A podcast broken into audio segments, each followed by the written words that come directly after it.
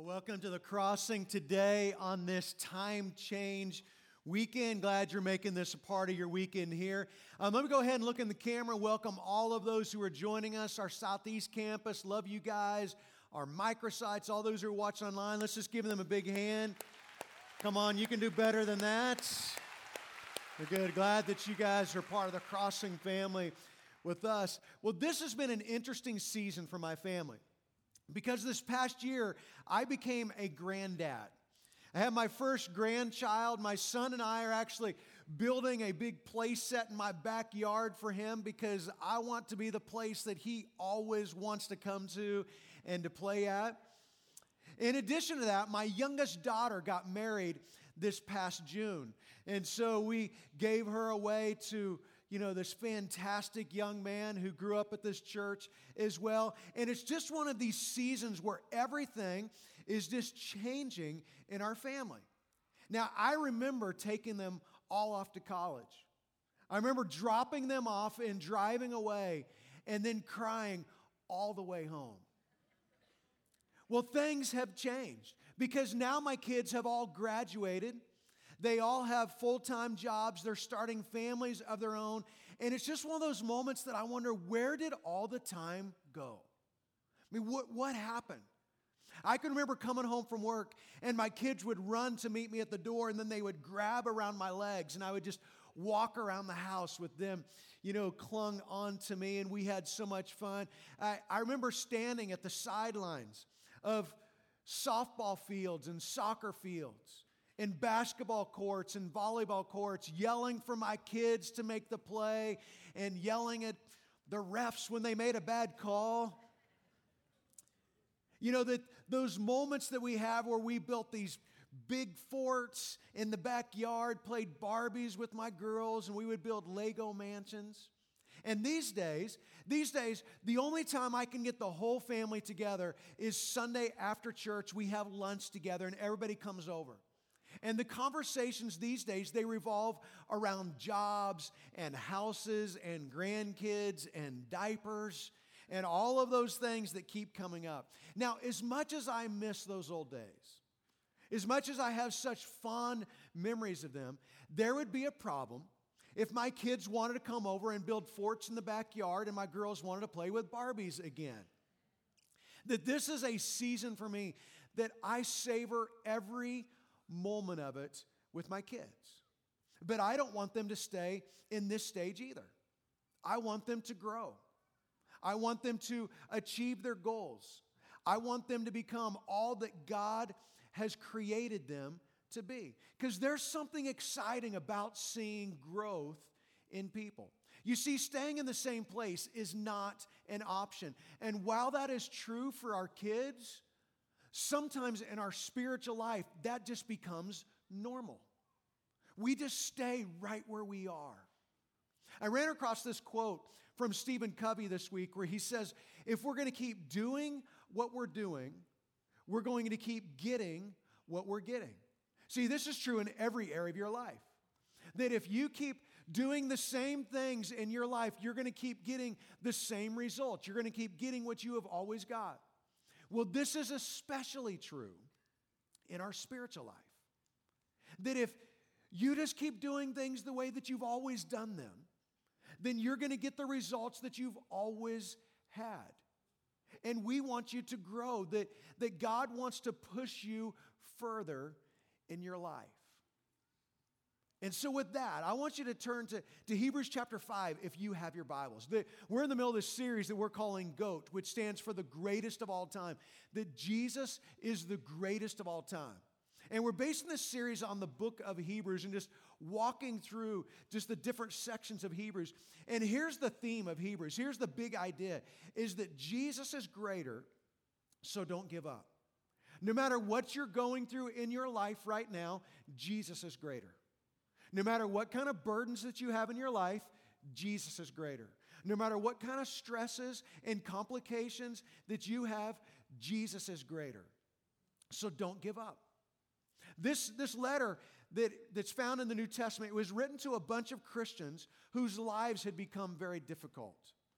that when they became Christians, they started facing persecution and they're ready to give up and go back to their old life. And this was reflected in the way that they were living. That instead of taking the next step in their faith, instead of growing in their relationship with God, they're going back to the basics. They're going back to where they began. And the Hebrew writer speaks to them, and he speaks to you and me, and he says, It's time to grow up. It's time to grow up. Well, we're going to pick this up in Hebrews chapter 5, beginning in verse 12. It says, In fact, though by this time you ought to be teachers, you need someone to teach you the elementary truths of God's word all over again. You need milk, not solid food. Now, I don't know whether I told you or not, but I, am a grandfather. And I have a, a, a, grandson who is almost a year. His name is Luca. And he comes over to Papa's house a couple times a week. And he's in that transition of leaving drinking out of a bottle and starting to eat solid food. But if he were to choose, I mean, he would choose the bottle because it's so much less work than everything else.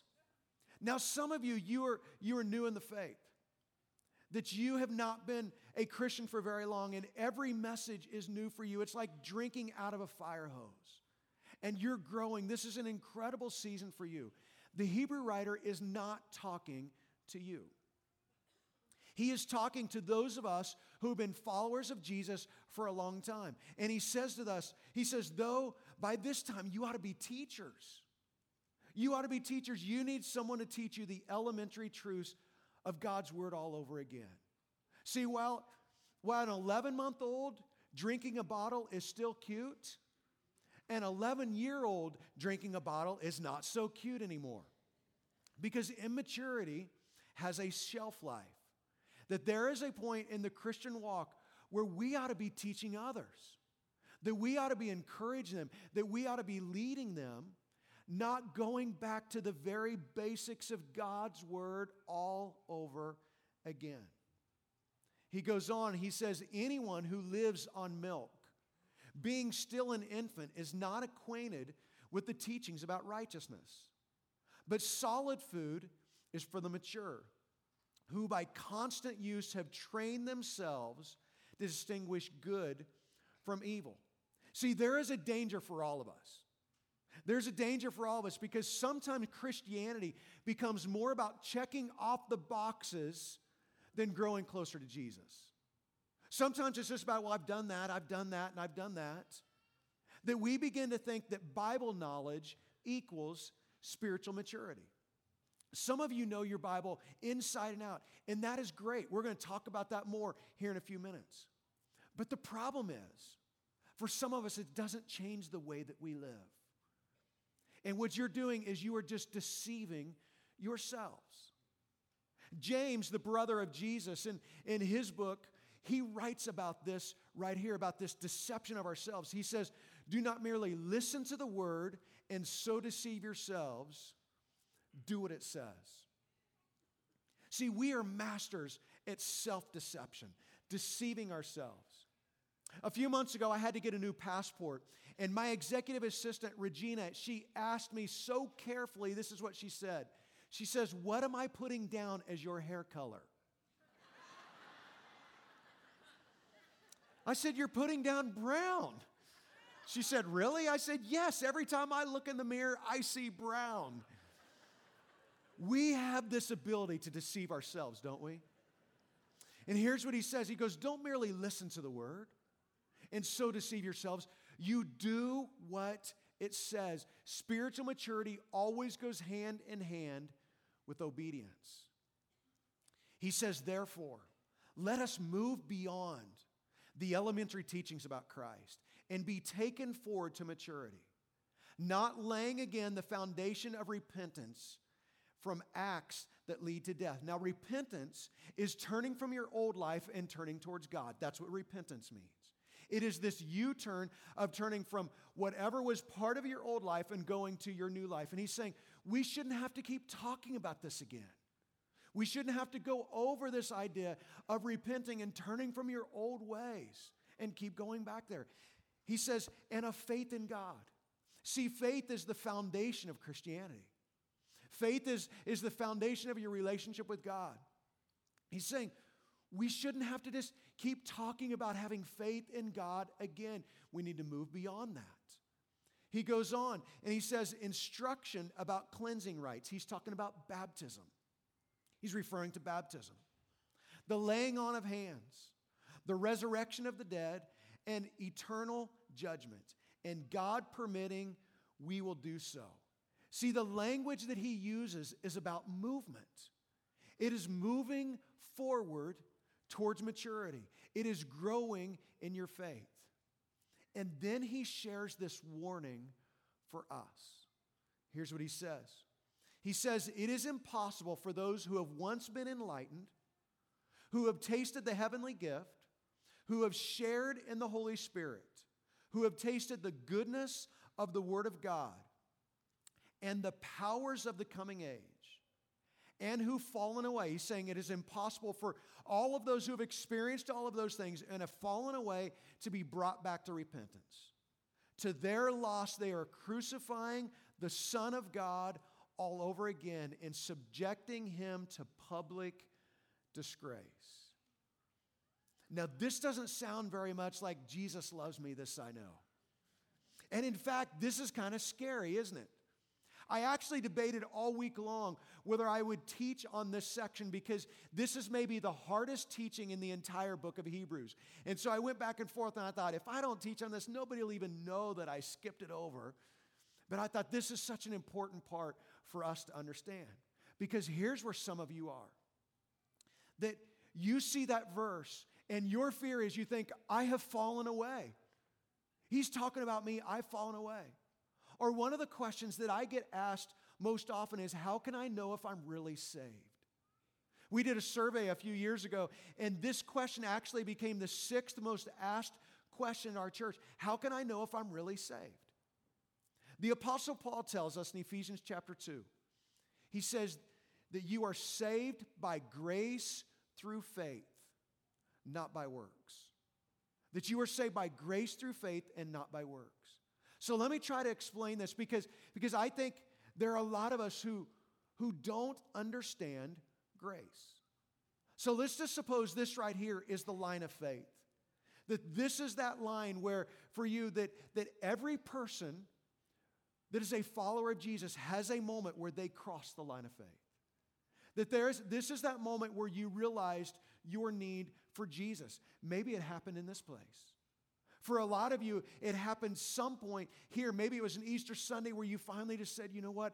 I need Jesus in my life. And what happened is you surrendered your life to Jesus and were baptized, and you entered in to this relationship with Christ. Now, here's how a lot of us, here's how a lot of you view salvation. View, view it like this that you started your relationship with Jesus, that this is the moment that you surrendered your life, relationship, your life to Jesus. And you had these incredible moments where you were growing and praying, that you started going to a small group. And then you had your first major sin, and you fell down here, and you felt bad. You felt guilty. Maybe you came and talked to one of our pastors. Maybe I prayed with you. And so you asked for forgiveness. And so then you came up here and you started having these moments again where you're growing with God. And then came spring break.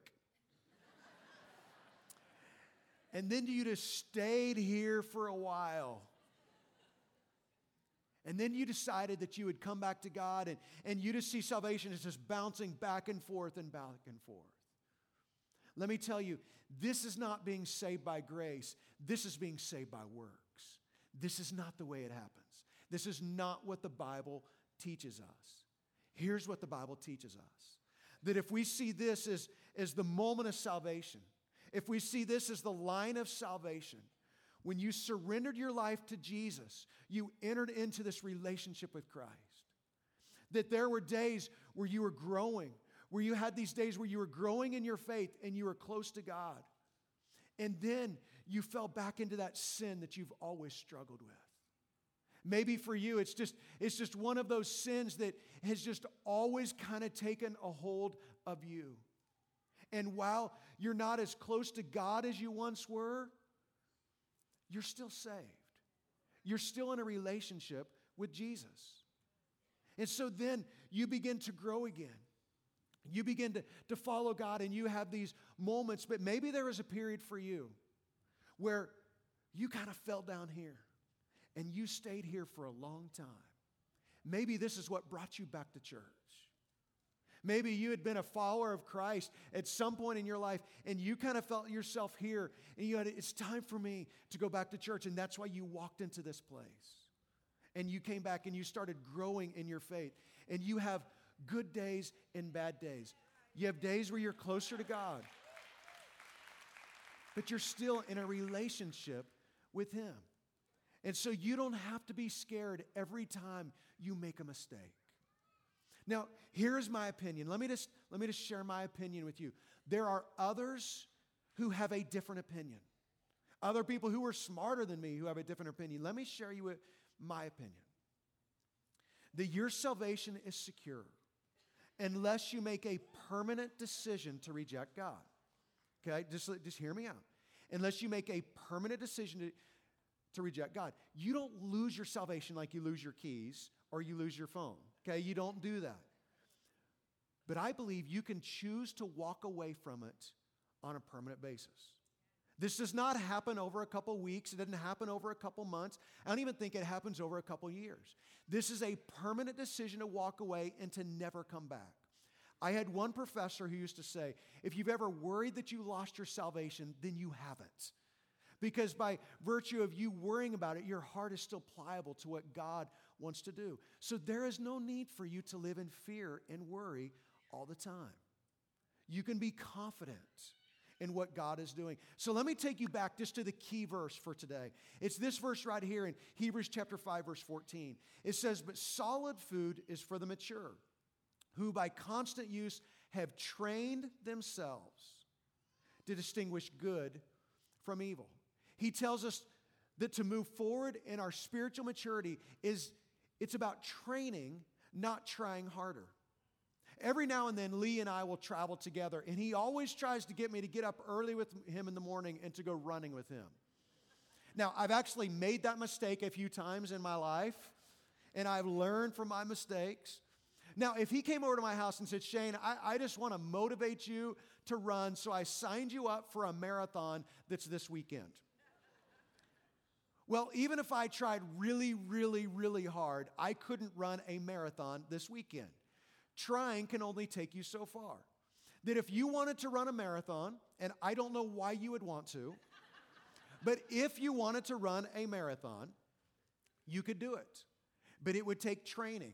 You would have to arrange your life around certain practices to be able to do it because willpower alone will not accomplish this. That we must train and not try.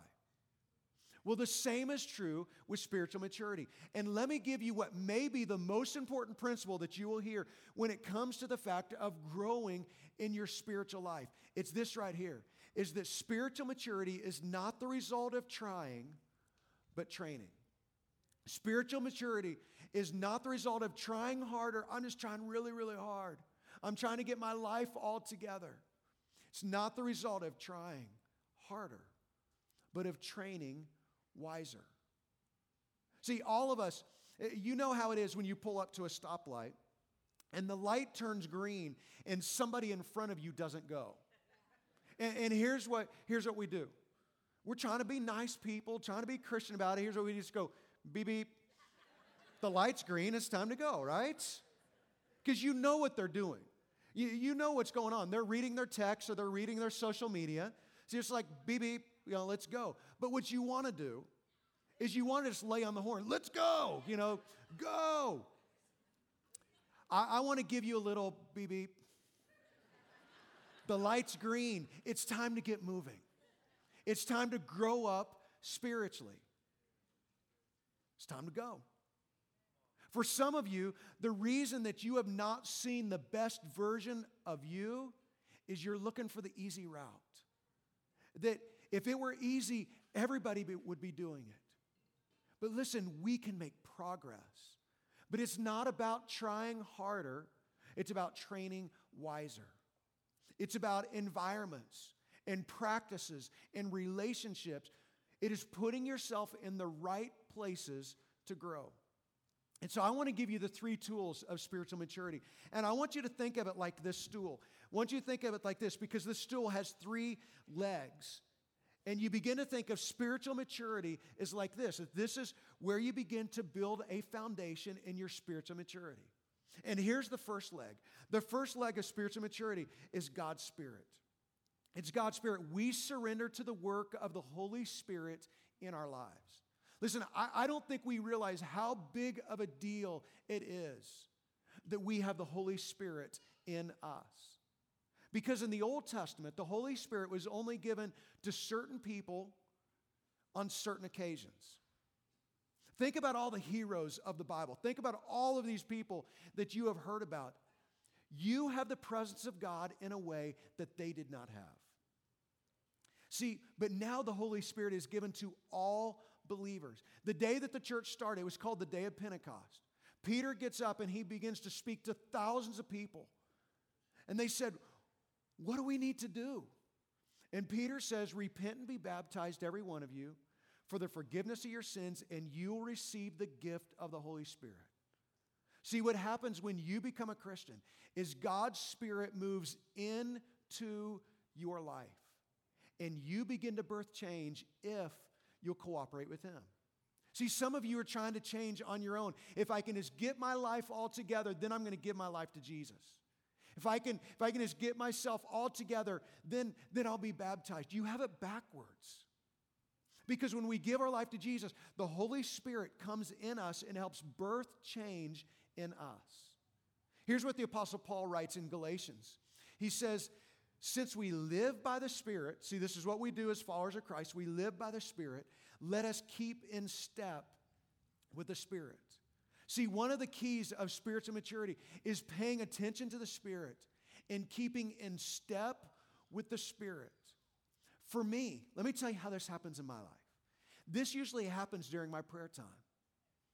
That when I am quiet enough and I turn off my phone and I turn off the TV and all the distractions and I begin to create space for God to speak to me in my life.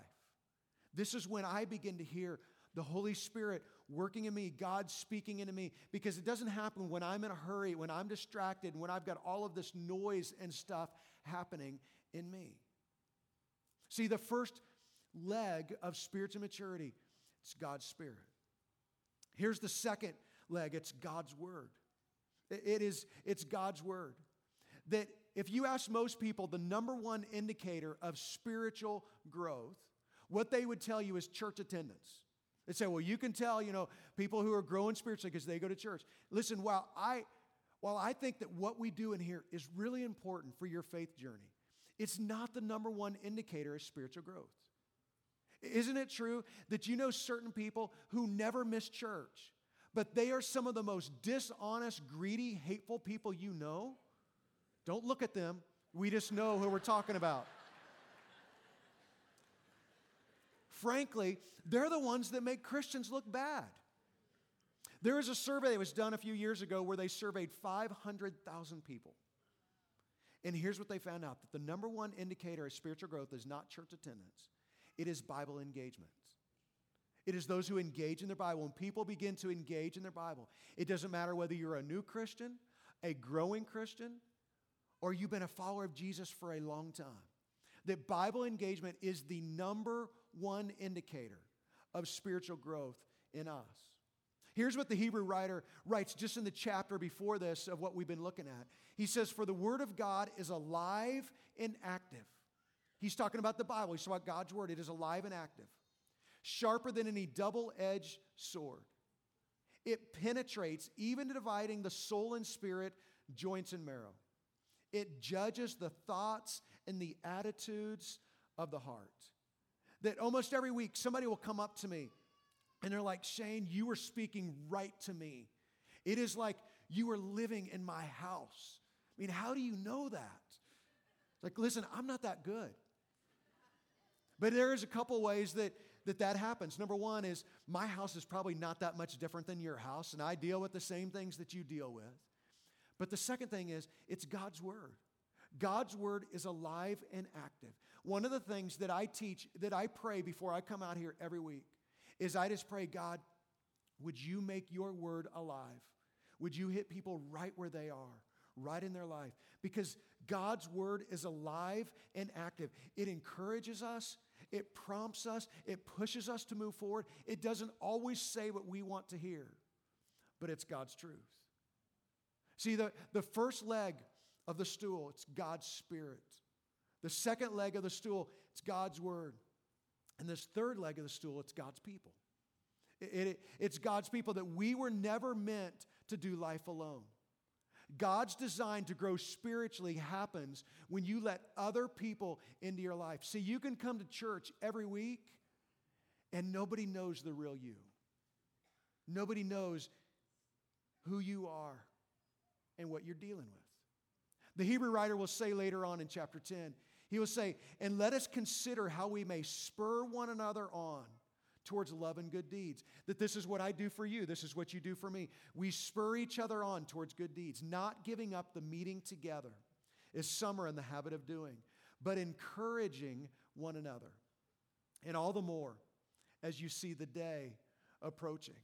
See, there is something powerful that happens when you put yourself in an environment to grow with other people.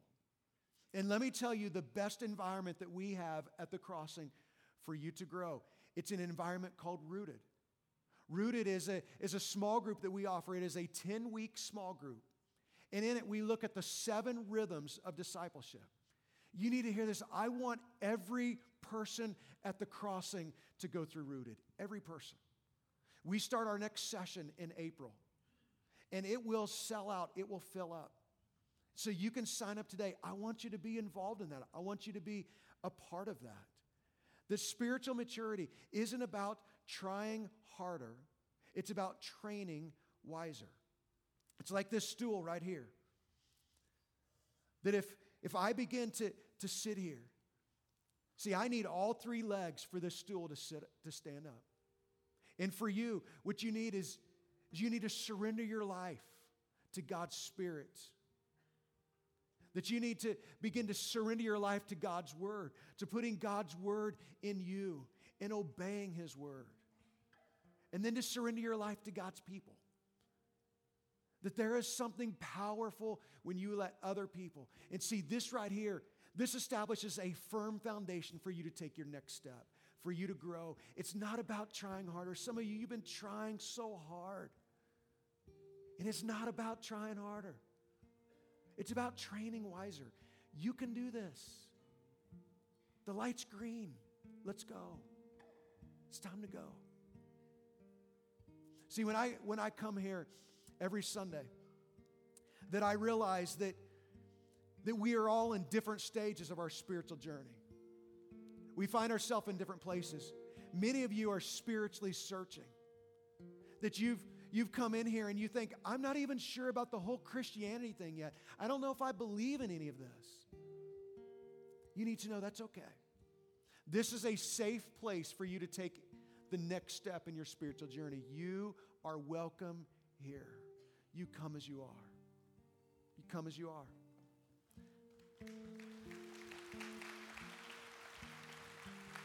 There are some of you that you are brand new followers of Christ. And this is such a great season for you. This is such a great season because you're growing like crazy in your life. And what I would say is don't stop. You keep going. You keep taking these next steps. For some of you, you are spiritual stumblers. You think, man, I just don't feel like I am walking very closely with God these days. Today is a great opportunity for you to get back on track. The reason you're here, because you want a relationship with God, that's why you're here. You can do this. And it's okay. God can forgive your sins, God can help you in whatever weaknesses that you have. Had. And then some of you here, you are fully surrendered followers of Jesus. You are sold out, that you are growing, that that you are meeting God in a way that you've never met Him before. And here's what you need to know that spiritual growth is never just about you, it's about those who are coming behind you. It's about taking those who are coming behind you and to come alongside them and to help them and to lead them and to teach them and to encourage them. The light's green. It's time for us to go. Take that next step. See, I think there is something inside of each of us where we say, I want to be different. I want to change.